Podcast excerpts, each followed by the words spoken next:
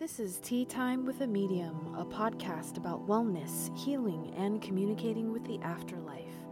Brought to you by Angeline Young, broadcasting positive and upbeat insights on life after life.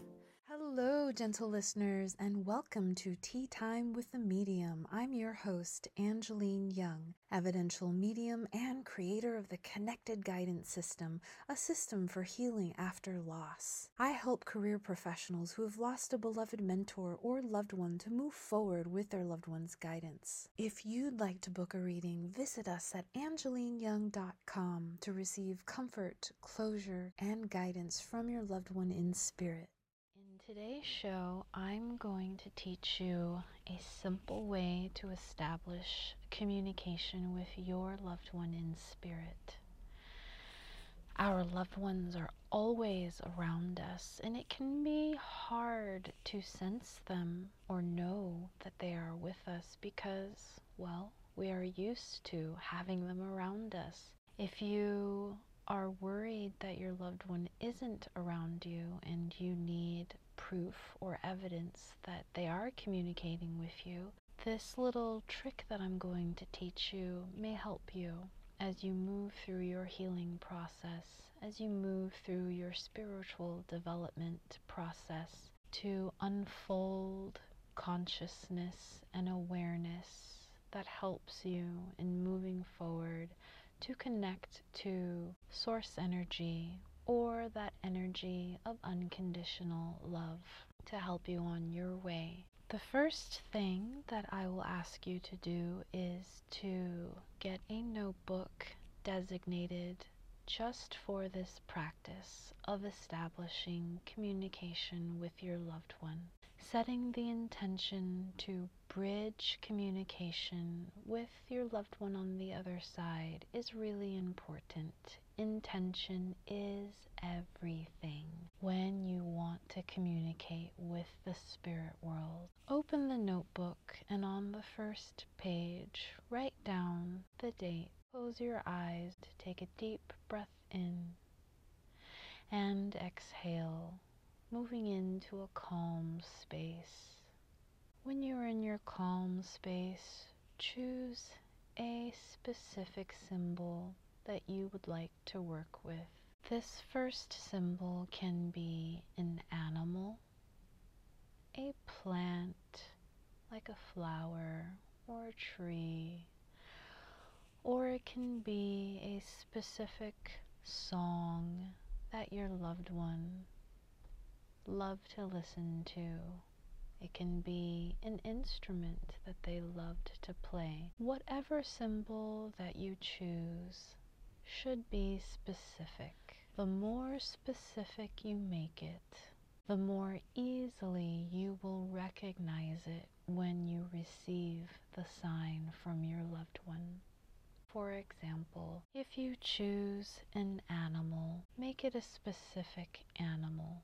You can even choose a color for that animal. Be very, very intentional about the symbol that you choose. If you choose a flower, choose a specific kind of flower. Maybe it's a daisy.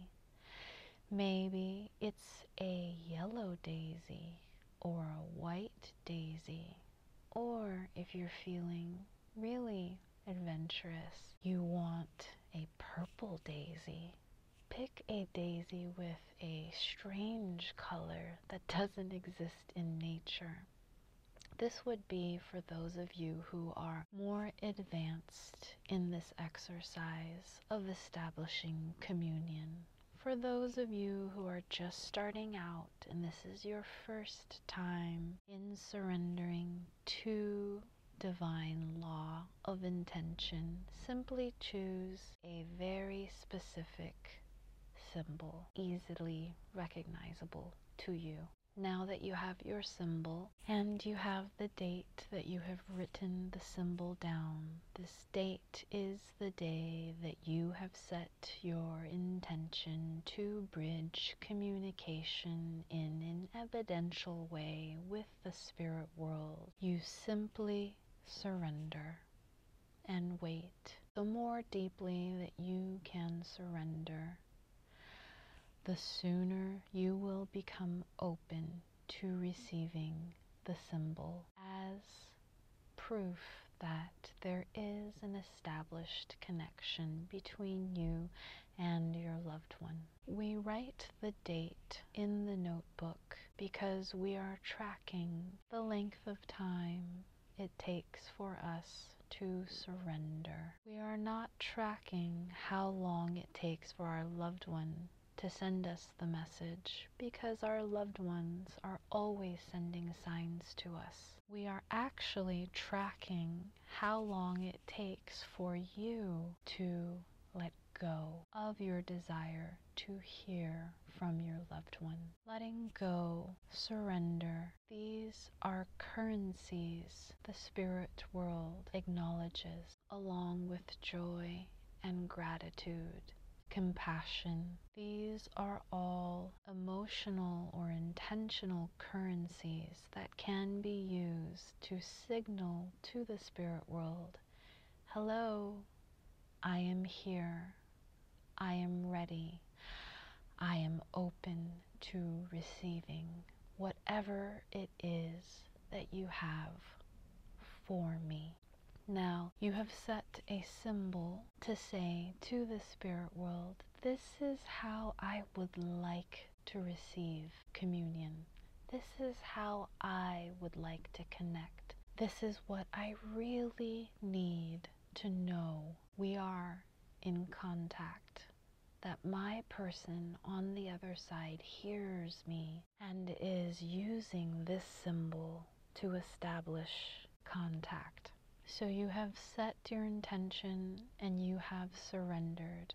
All we can do is ask and then let go. Be open to the various myriad ways that your loved one can send this symbol to you. Know that you will receive it in unexpected ways. You may be taking a walk one afternoon. For example, if you have chosen sparrows as your symbol. Maybe a few days or a few weeks later, you are on your afternoon walk. The sun is beaming down on your chest, and it feels so good.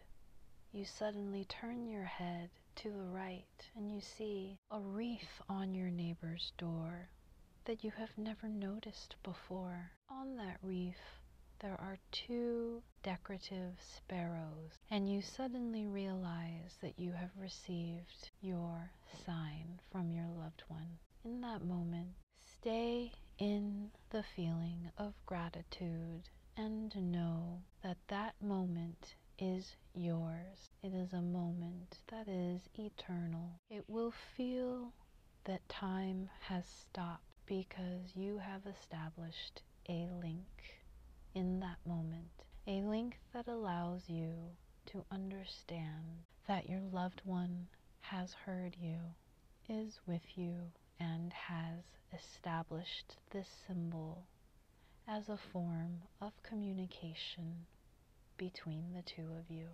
Be open to the different ways that you will continue to receive this symbol. You may see it as an image in your mailbox as an advertisement. You may see it in an email that you open. You may see it in a greeting card that you receive from a friend. You may see it in ways that will surprise you.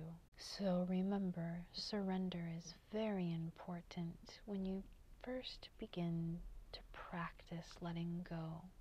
It may not be easy but you will get the hang of it, especially when you begin to see the fruits of your labor, the signs that you get from your loved one. If for some reason you set the intention for a specific symbol and you don't see it, and you have waited and you have practiced surrender, but for some reason it doesn't come, that's okay. You can decide to set that symbol aside and choose a different symbol and work with that. That's completely, absolutely okay. It could be that that first symbol you chose for some reason doesn't really resonate with you. You just chose it for a random reason. Randomness works for some people, it may not work for you. See what works for you. For example, numbers have a tendency to work very well for some people, and for other people, they just don't get numbers. And that's perfectly okay. That person that doesn't receive numbers may receive fuchsia feathers.